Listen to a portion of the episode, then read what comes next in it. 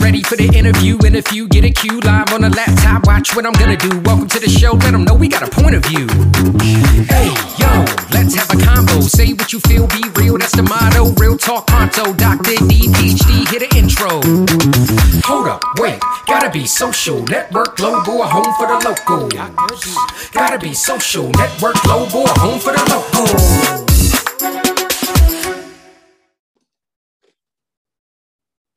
From Muggy, Alabama. Oh, look at the hair. Look at that hair. It, the, the, the headphones were pulling my hair. I had to It's let it loose. Ah. yeah, I don't. That that's the problem with long hair and Yeah. headphones. You know, you got. I need to get uh, little earbuds like like you got. Man, how are you? I'm good. I'm good, man. We, we've had so much stuff going on. I I, I kind of told you about, you know, the new podcast. I don't think I told you what it's for. Did you I tell, tell you? me. No. Oh, okay. So we're starting a magazine. Wow. So it's going to be print and online, but the print and on the on and the online stuff is actually going to be kind of separate, kind of different. Does that make Okay. sense? Yeah. Um, yeah. But it's kind of like a posh, arty magazine. So we've Really? we've teamed up with a couple of guys here. One of them is a really renowned photographer, goes all over the world, does stuff for you know some really big name brands and stuff like that. And his name is Robert Rausch. And um, the the the print version of the magazine is kind of his baby. It's his brainchild. Um, and Shannon and I are both contributing and and helping and and doing all this. You know, everybody's got just different role. It- It's it's a startup, so we're all kind of figuring out. But there's a, a team Yeah. of four of us, and the the fourth guy is a marketing guru and uh, who's been in that business, like kind of like Mad Men type of industry, you know, for uh, a long time, and and has worked with the biggest brands out there. So Yeah. anyway, it's an exciting venture. We're really stoked for it, and uh, Sounds like you're big timing me right now, man. you know, we work with the biggest brands out there. yeah, yeah, yeah, yeah, yeah. You know, it is. It, it does feel a little too posh for Shannon and I right now. I was, I was telling a friend that it kind of goes against my punk rock aesthetic, Mm, but um, but I just love working with creative people. yes. You know, so when I met Robert and found in him a kindred spirit, and also a really generous soul, you know, somebody who um, is like me. He wants to collaborate with people. Yeah. He doesn't want to just like, you know, say this is all mine and do everything and blah blah blah. Put his stamp on everything. So he and I are going to collaborate on some photo shoots coming up and stuff like that for the for the I call it I've been calling it magazine. It's actually considered a journal. That's how journal. hoity toity Yeah. it is. It's a. It's a, it's a it's a creative journal. So wow. uh, so we're we're really excited about that. That's Um, great, man. That's really it's good. called it's called the studio the studio journal and first issue will be out this summer we haven't put a date on it because covid has changed everything Yeah. so stuff that you don't even think about paper supplies right. Right. Yeah. so seriously. so to to to plan a print of something especially a print of a type of journal as this one Journal. where it's going to be super high quality so we're wanting the best paper and the best print quality and all this kind of stuff and to get that lined up right now is not as easy as you would hope Yeah. Yeah. For So- sure. It's so anyway. I'm glad yeah, you guys it- are doing this, man. thanks we're really excited about it and um really excited i'm excited about doing the podcast and doing you know something similar Yeah. to what you do which is just talking to as many interesting people as you Yeah. can because it, you know you can never talk to enough interesting people, right I totally agree. I mean, Yeah. my life is full of talking to random strangers all the time. Literally every week. All Stranger random people. danger. Yeah. And I keep getting educated, and my mind keeps getting blown by all the different people and the things they've done.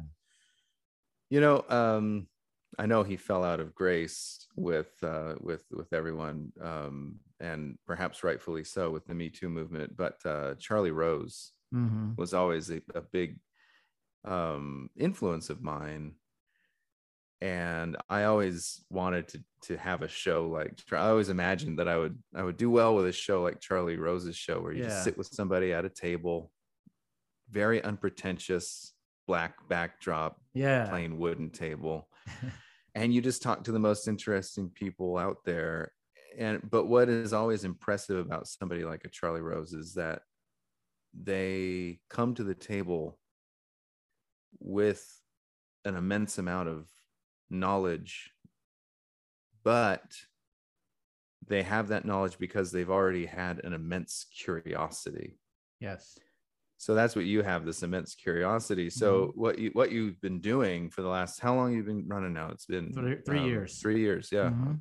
what you've been doing now is amassing this incredible knowledge base for yourself. So with each interview that you come to you, you've increased and you've and you're coming into that interview now with an incredible amount of knowledge that a lot of people don't have because they're not doing what you're doing. They're not Right. talking to all the people you're talking to so it's it's a real i guess you can call it a blessing i mean it's a blessing Yeah. to you you are you are uh, accumulating a knowledge base that most people will never have uh, or or give themselves the opportunity to have. Yes.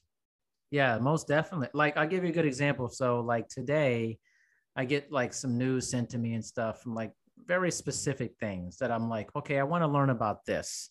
So I want this sent to me. So like I want news sent to me about quantum computing. Uh this is not a thing for me. Like I'm Yeah. like, I I don't know. It's like, but I'm like, I heard this quantum physics, quantum computing, and then this gentleman wrote this really great article about, you know, the hype is real about no, the hype is too much hype about quantum computers. And I'm reading about quantum computers and qubits and decoherence. I'm like, you know what? I just need to talk to this guy.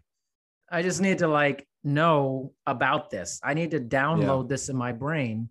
So if I come, I can go into that circle and talk intelligently about quantum computing and decoherence and entanglement stuff you hear in movies. You're like, that sounds cool, you know, but you know, you don't know anything about it. You're like, I don't know. And you're also not con- convinced that the actor saying those lines knows anything about it.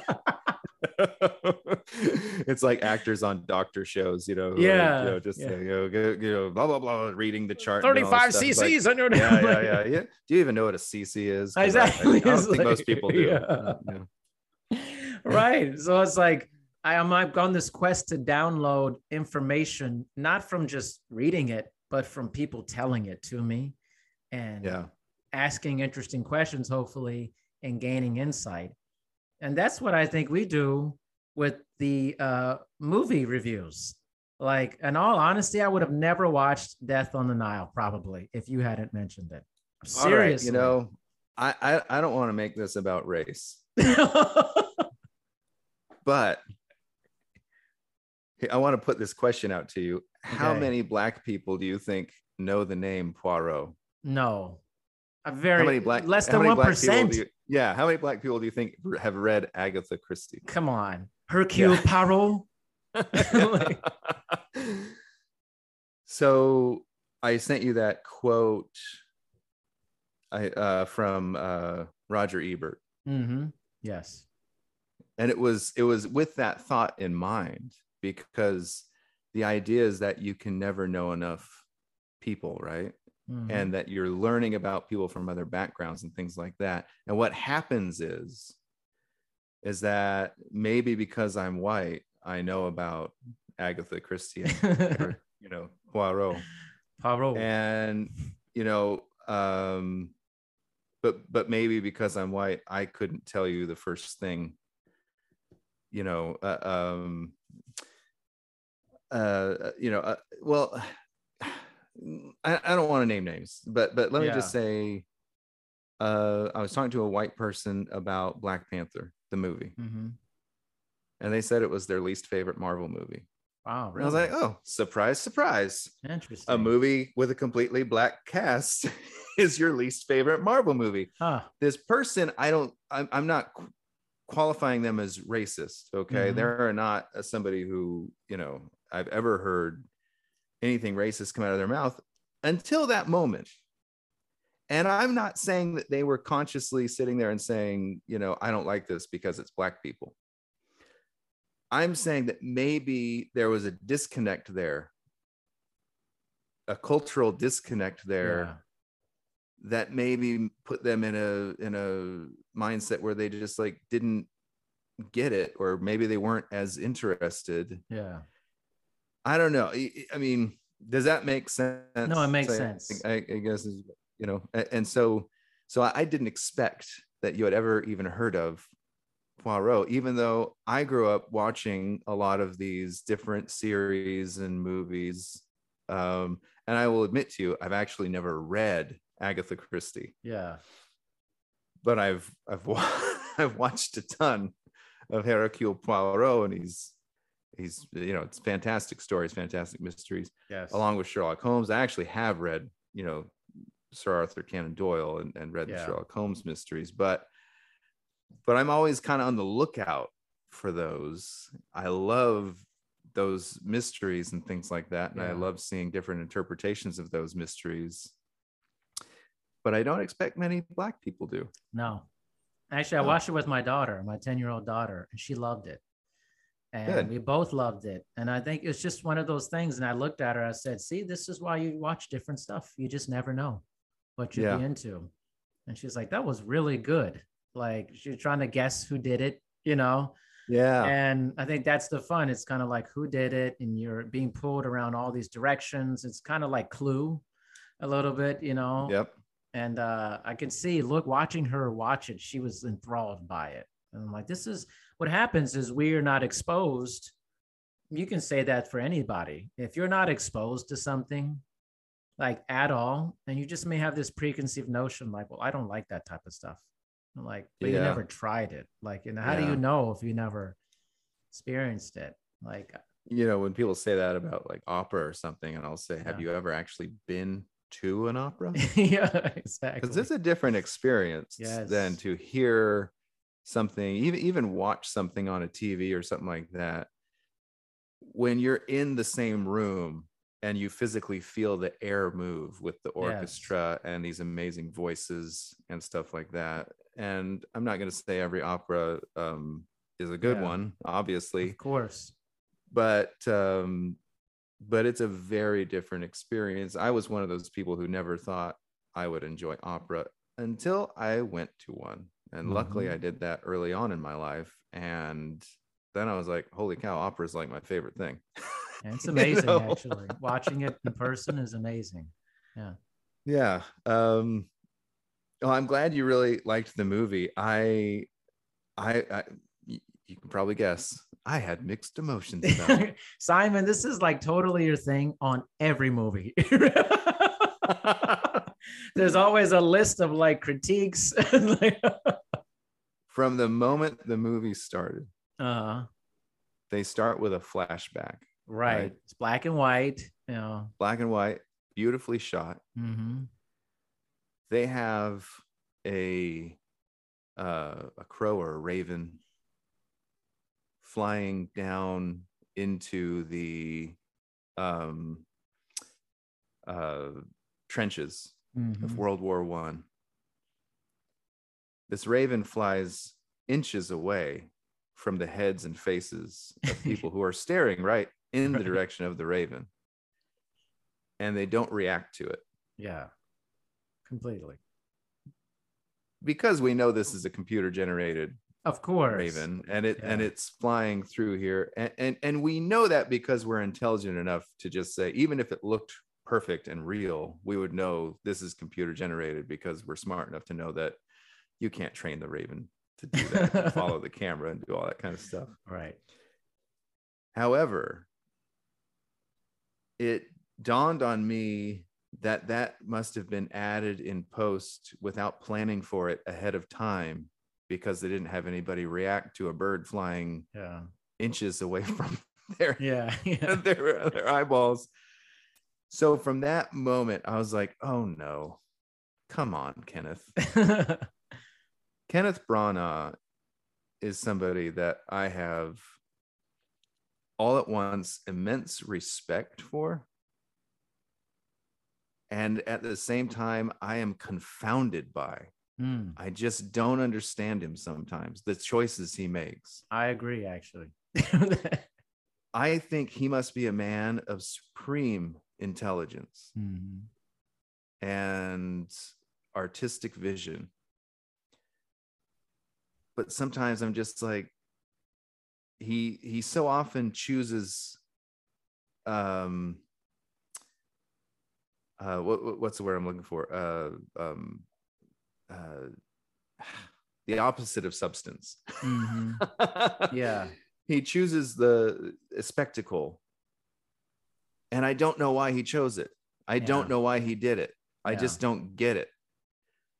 I- I- even if you're going back to the movies that i really love like when he did his it was his first movie uh, henry v Mhm. so many good choices in that movie so many great things and then there's these other moments where i'm just like what what but Yeah. what you it's confounding. Why? Yeah. Why? Why, Yeah. Kenneth? Yeah. And it can be anything from the way he delivers a line to the way he might punctuate something that you feel is the wrong thing to punctuate. And you wonder why he made that choice Yeah. delivering the line. Or it could be something like um, having a computer animated crocodile attack something and it looks totally fake Yeah. Completely. you know it's in in a in a short clip in between scenes in this movie you know death on Yeah. the nile so bad. the, the, the computer generated effects in it were so bad It was so bad. just like under the water and the eel. Like Yeah. I'm like, really? That's so bad. So you're like why are you including this right. It's poorly done. Yeah. and when you get to the end of that opening black and white Yeah. stuff and you realize that the whole thing was there to tell you why he has a mustache Yeah. and a really bad one. Yeah. I love his mustache. I didn't gotta like it, say. I- man. I, What I, is that thing, man? Fantastic. That's part of his character, and and not So that weird. particular mustache that, that they have in this movie, but the mustache is a is an important part of Poirot in the in the in the stories. I don't believe he could vi- grow a mustache like that uh, with that type of stuff on his face and the coverage. I don't. I think the hair wouldn't grow in. Honestly. Yeah, the scarring. I don't probably- think it would- it would no, be all you're Probably right. It would You're be probably, patchy. Yeah, I, I would say you're right about that. And and when you so at the end they show him without the mustache, Yeah. and you look at it, you're just like, well, that scarring isn't even that bad. It's not bad. He could have been like that. Yeah. Like, I don't know why I had this mustache the whole time. Looks pretty good. it is weird. Like, And I know they're trying to do this through line of of showing that you know at the end that he's able to maybe move on yes. you know from Yes. uh and maybe entertain the idea of being you know loving someone else other Yeah. than uh Uh, so anyway I, I i get that i don't know if the mustache was the strongest way to present Grow, that grow a mustache. So there's just choices like that. And there's a lot of choices throughout the movie. And I don't know. I guess this must have been filmed during COVID to, because of the date of the release and Yeah, everything like that. yeah. So I, I understand they must have had some real limitations on how they were able to film, where they were able to film, and things like that. But we know that the technology is out there. And, and I immediately, when I was watching this film, I thought about um, the new Boba Fett or not Boba Fett, but the Mandalorian Mm-hmm. series on, on Disney no. Plus. Well, they're using this new technology instead of green screen. They have actual screens behind them with the you know that are showing the real Okay. Uh, or or the the landscape imagery behind them and stuff like that. So so you're not being shot on a green screen. There's actually images behind you being filmed, right? Right. Right. And even if it is green screen, we know that the technology is out there to do really good green screen. Right. Right. So there are quite a few shots in this movie where you're just like, that looks like bad SNL green screen. You know what I mean? Like, yeah. When they're talking on the boat and they're like, you see the background and like, I'm like, Yeah. that looks fake to me. Like, it looks really so bad. Fake. It looks really Like, bad. yeah. Not only does it look bad because the green screen job looks bad, but it also looks bad because you can really tell that the green screen stuff behind them was computer generated. Yes. Yes.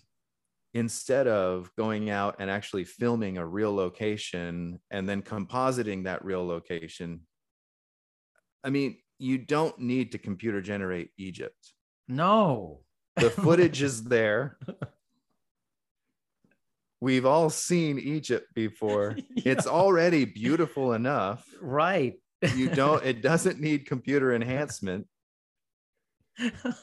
So there's just all these big questions on my mind about why. I knew it too. When I was watching it, I was like, Simon's gonna tear these parts up. with this." I knew it. I said, it looks so fake. I was like, yeah, it was it was just tough for me because you compare that. Now, did you get around to watching the other movie? was it? Did Um, you say Wind River? Or what was yeah. it? I, I had I. I didn't get to watch it. My wife watched it though. She has watched it and she Oh. was like, "Oh, it's chilling." She's like, "It's it's crazy." I, I just didn't get around to it. Man. So when you do get around to it, you'll be able to see what I'm talking about. But and I won't say anything about plot or anything. I will only say things about cinematography.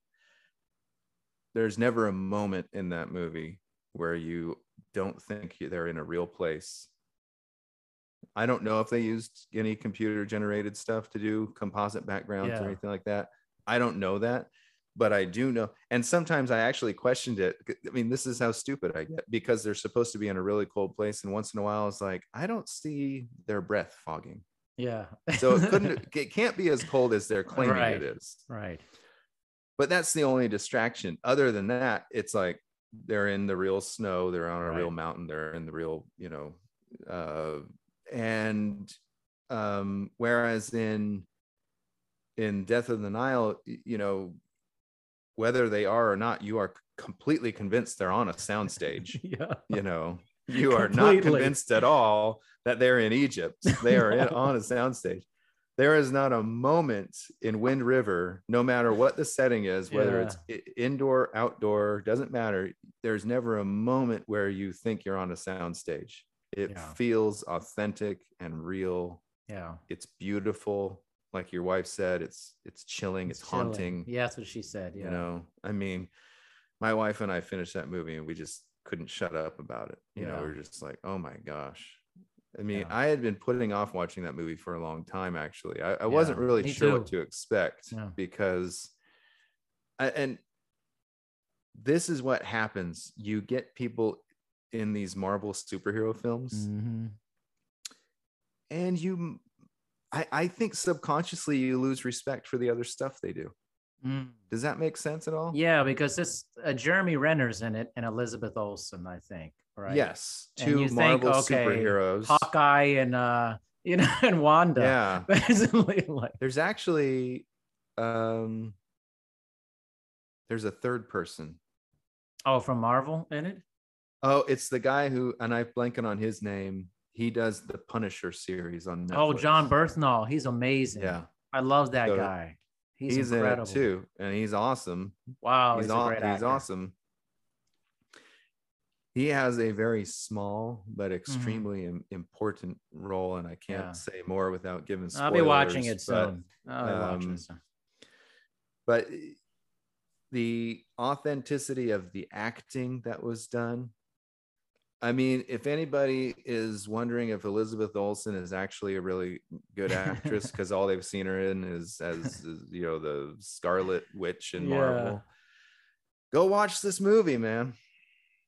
Yeah. I mean, just go watch it. You're just and if anybody wonders if Jeremy Renner's a good actor because Yeah. all you've seen him as is Hawkeye, right. go watch this movie. I mean, powerful, Yeah. powerful, powerful stuff. But you do think like because they're in these like uh Marvel movies, you're like, oh, well, maybe they're just not good actors that great. They're just very they look great and stuff, you know. yeah, But you know, Robert Downey Jr. people. had a career before Marvel. I mean, it was like Exactly, weird. did, It was yes, weird. yeah. It was weird, but he had, he had had, extreme ups and downs. extreme ups and downs. You know, it's like you just don't. You know, you got to really track it. I don't think anybody could have anybody who who who paid attention to Robert Downey Jr.'s career prior to Iron Man could have anticipated that he would be the highest paid whatever, you know, like Yeah. I mean, who would have guessed? You know, I mean, you, you would have just thought that his career was just gonna fizzle out. You never hear from him again after Yeah. you know such and such things. Yeah. But um and frankly i don't even know why he continues to work you know i, I don't even get it I, I don't i don't i mean he must have a passion for what he does Right. because when you make that kind of money why aren't you just living on your private island you know doing whatever it is you want Yeah. to do why would you ever work again in your life i i always think that about these actors who do these huge hmm movies Right. I, I just wonder why do they ever work again Right. What's Keanu Reeves doing? Like, you know, he's been in like massive, massive franchises that have been massive hits, like crazy. and I haven't seen much growth as an actor. no, really, you- Simon? so, so you wonder where the passion is coming from to continue working. I don't know, man. It's something to do. I mean, speaking of Kenneth Branagh movies, you Right. know, um, he was in Much Ado About Nothing, the Mhm. Kenneth Branagh adaptation of Shakespeare, and Yes. I mean, look at that cast list. You've got Emma Thompson, Kenneth Branagh, Denzel Washington, Michael Keaton. You know, the list goes on, and Yep. and that's just naming the actors who you don't always associate, you know, with with Shakespeare. You actually associate Yeah. them with lots of other things. Um, the the- then then you have Branagh's core Shakespearean actors that he brings in on these films who are just you know out of this world good. yeah. And then you have Keanu Reeves. What the heck is he doing in this? but he was a but he was a big. I mean, I, I say was big like, uh, he's not big anymore, but but he was a huge young star at the Right. time. But I but once again, I'm like, this is those movies, as as far as I can tell, are Kenneth Branagh passion projects. yes. They did well at the box office, but they were Kenneth Branagh passion projects. You screen test Keanu Reeves, and Here and, we and, go. and, and and and you, Kenneth Branagh, say yes, he's going to be the villain in my my my compliment to Kenneth Branagh in that production of Much Ado About Nothing is that Keanu Reeves is barely in it. what a compliment. what a compliment. Well, I mean, Emma Thompson steals that show. Yes. Yes. How you steal a movie from Denzel Washington is amazing. Truly amazing. Denzel Washington is, might be my. I mean, he's he's probably he's definitely in my top five favorite actors of all time. Agreed. Agreed. Even movies that I didn't enjoy, that he's in. Yes. I am still just awestruck by him in that movie. You know His what I mean? intensity is strange to me because it's almost like he speaks the language of acting. I'm sure, like you, like there's some comedians that I think like I think like this is just who they are. Like this is like flu- they're fluent in this language of comedy of acting. Yeah. Like you don't even have to try. Like it's just who they are. He's like one of those Yeah. guys to me. It's like, oh, this is like no every movie is like no big deal. Oh yeah, sure. I feel like other people are trying really hard to nail the performance. You're just like, listen, you what? What do you want? I mean, pick a movie. I'm good. You know. yeah. I got it. Training day. Okay, I'll be the villain. Uh, like, Oh man. I mean, you know. Yeah. Talk about one of the best performances of all time. Training Day. I mean, I mean, seriously. he says lines in that movie that out of any other actor's mouth, you would have rolled your eyes at. Yeah. His, his King Kong line, Uh, yeah. you would have rolled your eyes at any other actor delivering that line. I know, but it's right? legendary because Denzel said it. yeah. That's Jake, I didn't know you like to get wet. like, Yeah. I mean,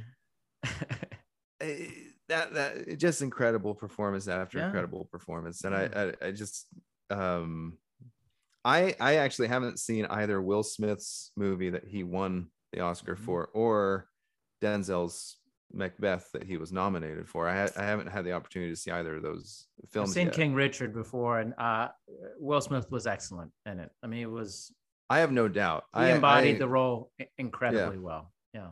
yeah. That Will Smith to me is is somebody who um, proves that somebody coming from a comedic background is actually is they, they just seem to naturally have the acting gene. Yeah. Does yeah. that make sense? Yeah. And that that's not universally true. I've seen comedians who are No. horrific actors, you know, yeah. But there are so many comedians out there or somebody who comes from a comedy background who goes into drama and they just understand timing Yeah. they understand how to deliver a line Yeah. and i think it's comedic timing comedic timing translates to dramatic timing Yeah. you know you know how to deliver and Yeah. that is something that somebody i think who comes from drama first yeah. they they I, I think they they have a much harder time transitioning to comedy or Right. learning how to deliver a line Yes. and i, I think that's a that's re- and like i say that's not a universal thing but it, it, it- it tends to be the case and will smith i think really shows that he proves that you know he's Yeah. who, who would have thought the fresh prince of bel air would have been, you know done Right. so well in these these really heavy roles Yeah. know? And then to go on to Um, play like one of his first movies. I'm gonna mess up the name of the title. I think it was like Six Degrees or something like that, or seven. But he plays a uh, a gay uh, actor. Mm. I mean, a, a gay person, and like that was like one of his first movie roles. And what a choice, especially for back then. Um, Yeah. when that just wasn't being done. Um, for and a lot of people don't remember that movie that he did that. i actually have never seen it Yeah, never it's really it. good, but it's like you're like, whoa, way to come out the gate. Like, Yeah. this is interesting choice.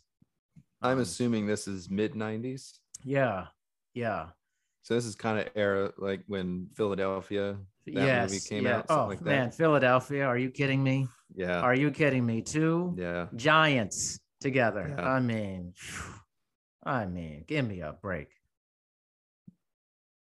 One of the roles that I think people forget about that is so good is Antonio Banderas yeah. as the boyfriend. Yes. Yes. So good. He doesn't get.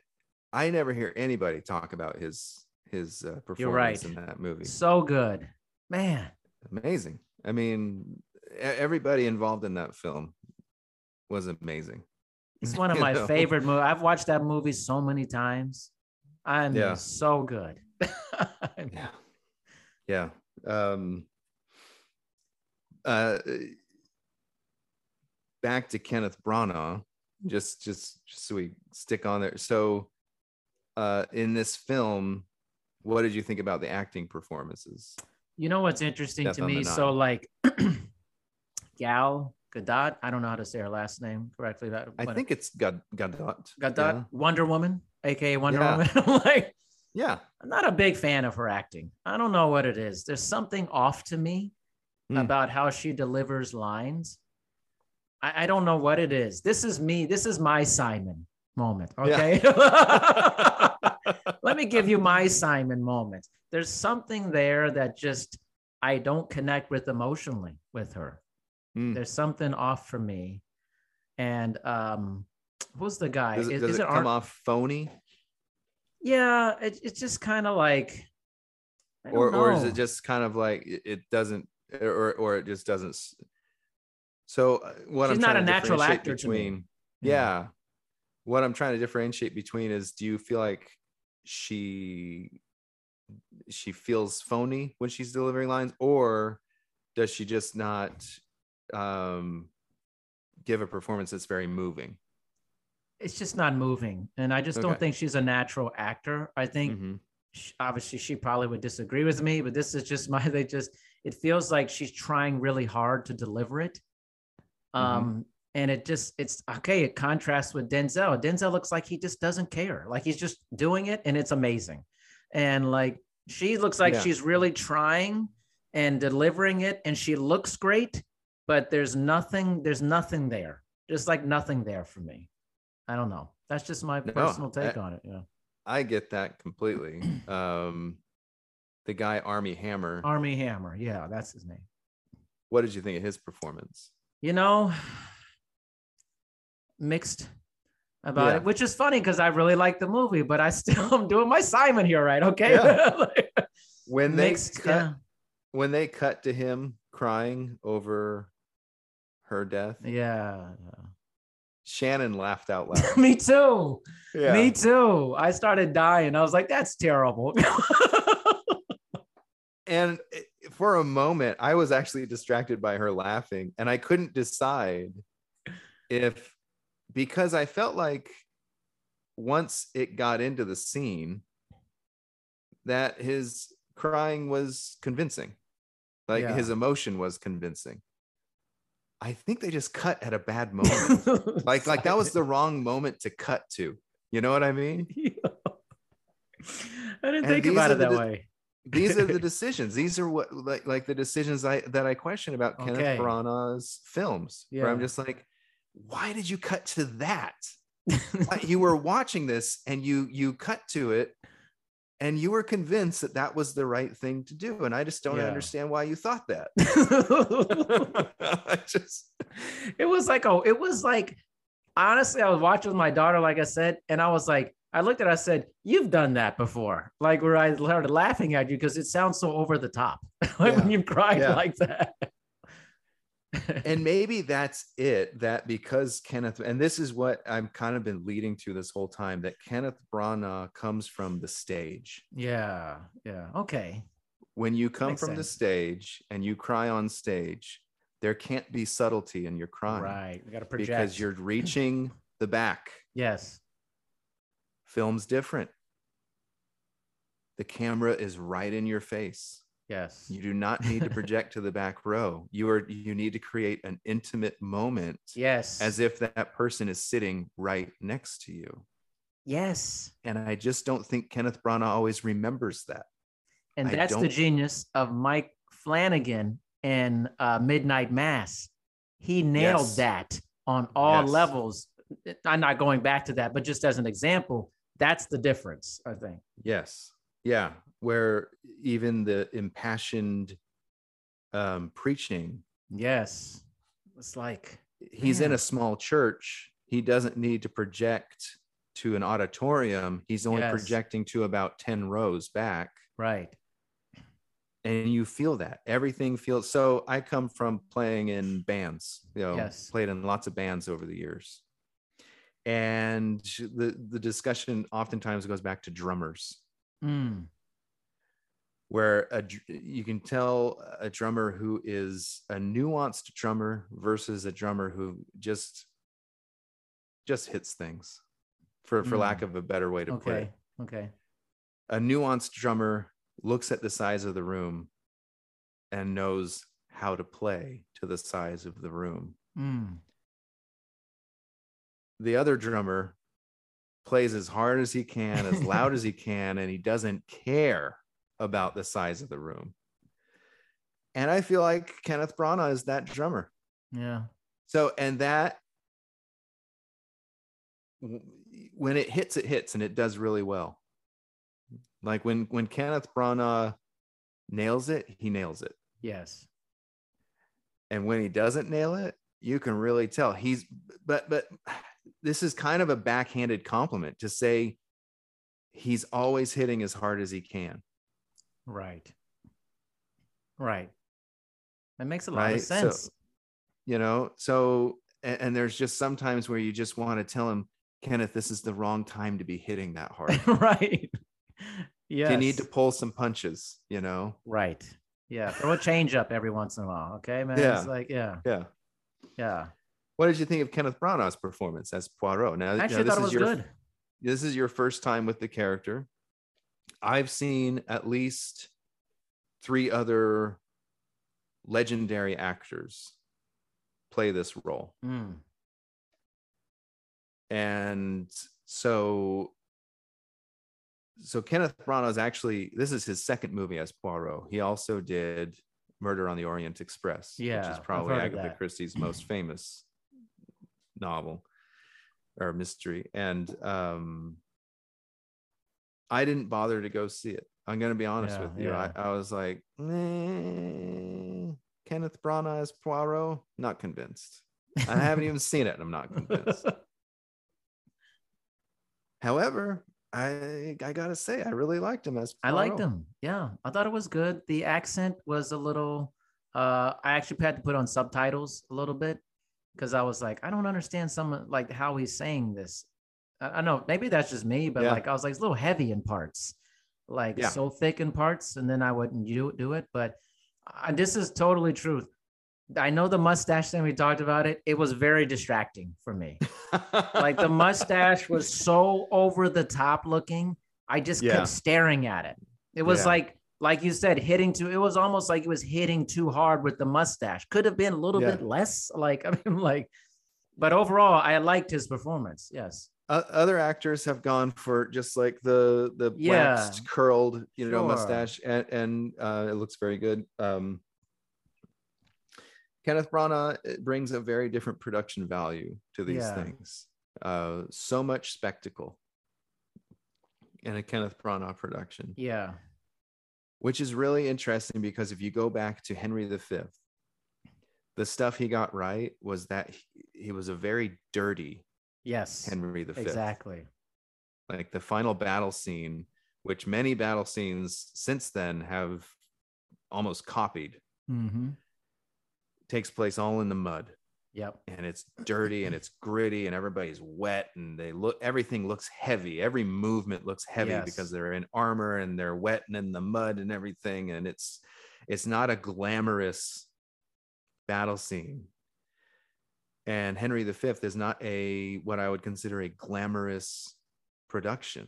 Yeah. it's a very good looking production but it's a very kind of gritty dark looking production i haven't seen him return to that form ever since then everything Yeah. since then has been like trying to capture something of maybe like hollywood's golden era of Mm. epic filmmaking you know yes. where everything yes. is is a bit cleaner than it should be everything's a bit brighter than it should be everything you know what you know what i'm saying I totally get that. Yeah. A- and and to that um uh to to, to your point you know even his mustache now poirot is supposed to be an intensely vain individual. So Yes. everything about him should be immaculate. And i think he nailed nailed that. But He to your point the the mustache is probably It's a little over top for me. you know. Uh, but I thought he was great. Actually, my favorite person in there, uh, I don't know her name, but um, the woman she plays Maeve in Sex Education on Netflix, and uh, I think she's a British actor, but she's like the scorned lover, supposedly oh in the and uh, man she She was she oozes sexuality. She oozes intensity, and she has great screen presence. And I was and I was like, Yeah. man, she takes me there. She- Actually, she was she's the opposite Yeah. of Gal Gadot. Like, I feel like she just shows up. That dance scene in the beginning with her and Armie Hammer, I felt that. oh gosh I felt Yeah. the I felt the sexual tension, the energy, and she was just like a beast, an animal, and I was like, that's that's my favorite right there. Right Yeah. there. She was like that. amazing.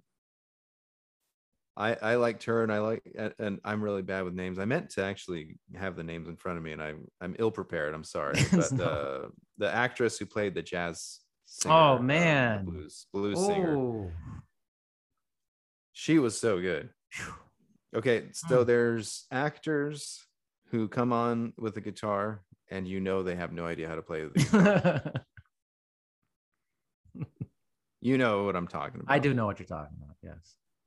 one of the most um uh in uh inspiring things about the movie Back to the Future is that Michael J. Fox learned how to play the guitar Yes. Yes. to do the role because most actors wouldn't and you just see them moving their hands around yeah. and you're just like that's not even a chord that's not your hands are you look like an idiot and I don't understand why they think they should be getting away with that. I don't understand why directors think they should get so away bad. with it. From the get go, I didn't cast beforehand, and, and once I saw who it was, I recognized that actress. Um, but when she first comes on and you're the camera's following her to the stage, once again in a moment that makes no sense, by the way, because it's not like they were in an era where it would have made no sense for her to have some hundred foot long guitar cable running to her amp and then to walk through a dancing crowd. Once again, Kenneth Branagh chooses spectacle over anything that makes any sense whatsoever. Yes. Yeah. However, as a guitar player myself, I am either consciously or subconsciously watching her movements as she either is playing or pretending to play. I actually don't know Yeah. because she I was so convinced. I thought she was just she was a musician they hired to play the band of uh, you know Mhm. in, in the in the show until she turned around and I recognized her face, You you, know, was, and yep. everything. Mhm. Yeah. And um and so I was so impressed. I was just like she convinced me. So she either actually knows how to play the guitar or she actually took the time with the music and with somebody who could you know help her uh, you know instruct her on how to look like she knows how to play the guitar because we there's there's no faking it to another musician you know what right. i mean Right, Right. Um you, you either took the time and did your homework or you didn't Right. Of course. you know and and and that's just true of probably any tradesman who's watching a movie and watching somebody whether they're tr- pretending to be a carpenter or a bricklayer or you know whatever it is that the actor's supposed to be Right. if somebody's in that occupation they're watching it and you're like you have no idea what you're doing it's so true. you don't know the first thing about this very disappointing that's I, I can't even imagine being a doctor watching one of these hospital dramas. Oh, it's so bad. I have a lot of uh, physician clients, and they're always like, "These shows are just ridiculous. They're just Yeah. so ridiculous." I'm Yeah. like, "I know. It's, it's entertainment, man." Like- it's just like when the piano, right? They usually don't. They don't let you see the fingers, and a lot of these directors. But then, like Yeah. you see, like a Jamie Foxx, who was a gifted pianist, you know, can play Ray Charles and actually play the songs because he's he knows how, he knows how to play. yeah You know, it's like amazing when somebody does that. when you do an a, b comparison Yeah. I mean, uh, of somebody who doesn't play and is just pretending, even though you don't see their fingers, they're just pretending. They're kind of doing little movements and stuff. But they, you know, you can just tell from the get go. They Yeah. have no idea what they're doing. They have no idea. they're just hitting as hard as they can. They the just that's like the theme. Just hit as hard as you can, baby. Let's see where it falls. Gi- give me a give me a grade for Death on the Nile, um, A through F. I'm gonna say a solid B. Yeah. A solid B. I really liked it. Uh, I thought like the CG and stuff was the most egregious part of it, I think. And then maybe the main actors were my favorite, but the I would say the secondary actors were better to me. Yeah. But I do like the whole kind of murder mystery thing that I found very interesting. So uh, I love Egypt. I think it's an awesome thing. It was a little weird how they put it together, but overall, I was like, man, this is a this is a quality couple hours of my time. Yes. I was impressed at the way um and great mysteries series and, and movies can always do this. Um if if if you enjoyed this and and you would be interested in other British mysteries, Yeah. the series Endeavor on Am- is on Amazon Prime. Mm, And that's one of my favorites. interesting. It's it's it's it's it, it is exactly what you would think I would enjoy. okay. a lot of Lots talking, of- Simon. lots of people talking.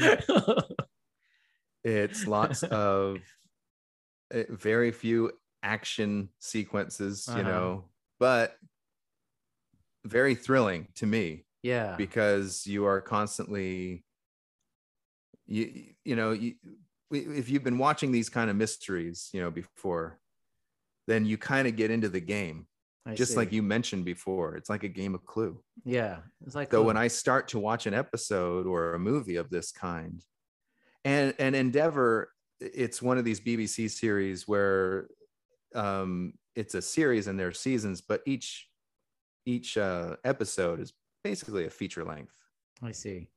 film so um and they're just so incredibly well done and and and and so the whole time from beginning to end i'm trying to solve it before they do Yeah. Yeah. you know and and once in a while i do most of the time i don't you know Right, there's some other right. twist or something you know there's something else and um uh, i always feel like i'm getting pretty good at solving the mysteries Yeah. before you know but i'm i'm usually off by a little you know Yeah. i'm usually just just not quite i don't quite have it but anyway um a- and so going back to my main point i was impressed at how I didn't think they were going to be able to connect all the dots as well as they did Yeah. at the end of came this movie. together nicely. How they were able to explain why Poirot was so coincidentally in different places with different characters when he was. And I was afraid that this was going to be another one of these movies that depended too much on chance and circumstance. Yeah. But it didn't. It actually had a very intelligent way It of did. explaining why Poirot is in these different places and interacting with these different characters the way he is. And uh, and so I was impressed by that. I, it- by the end of the film, I did think it was a very intelligently made film. Uh, even if I didn't agree with all the production, you know, that went into Yeah. the film, I was like you. I gave it a solid B. And I feel like we're in an era if, if a movie doesn't get an A, then people think that you don't didn't like it. No, but that's just not the case. I Yeah. thoroughly enjoyed the movie. Me too. And I only bring out the weaknesses to say, you know, um uh Kenneth Branagh is a problematic filmmaker yeah. and he's a problematic actor. However, if his biggest problem is that he brings too much passion to whatever he's doing, then please, Kenneth Branagh, continue to be a problematic Yeah. filmmaker because I just feel like that's what's missing in a lot of other productions is not Agreed. enough passion and just I, I, I hesitate to use words cut like this because I think they sound silly when you say them, but daring, you know what yeah. I mean? Yeah. Where it's like Yeah. Kenneth Branagh dared to do that, Yeah. and I didn't agree with it, and I didn't like it, but yeah. he had the audacity to do that thing. yeah. Okay, go ahead. Do that thing. Do It it. was good. I was really good. Solid B. I actually think I need to watch Wind River. It's on my list, and maybe that's next up because that uh, I don't know. It, like I said to you in that text I sent, it is a really good comparative Yeah. thing to this, you know.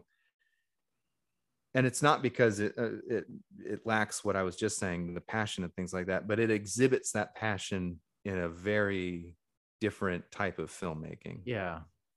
Oh. I think if I remember correctly, it was written and directed by the same. It was a writer director who who made this film, hmm and you can just feel the passion with which they wanted to tell this story. Yeah. and it is a masterclass in how to tell a story that has a supremely important message behind it Yeah. That doesn't get lost in its own messaging. That's great. I got to watch it. It's, it's down. I'm doing it. And then we got to discuss it. I think it's sounds important. I like to, to discuss important things like that. yeah. That's what we got going here. This is our master class. Diamond and Darian saying a bunch of stuff. We like your movies, but we're gonna tear them down a little bit. Right? we're gonna we're gonna tear them down and then we're and then we're gonna tell you how much we actually did like them.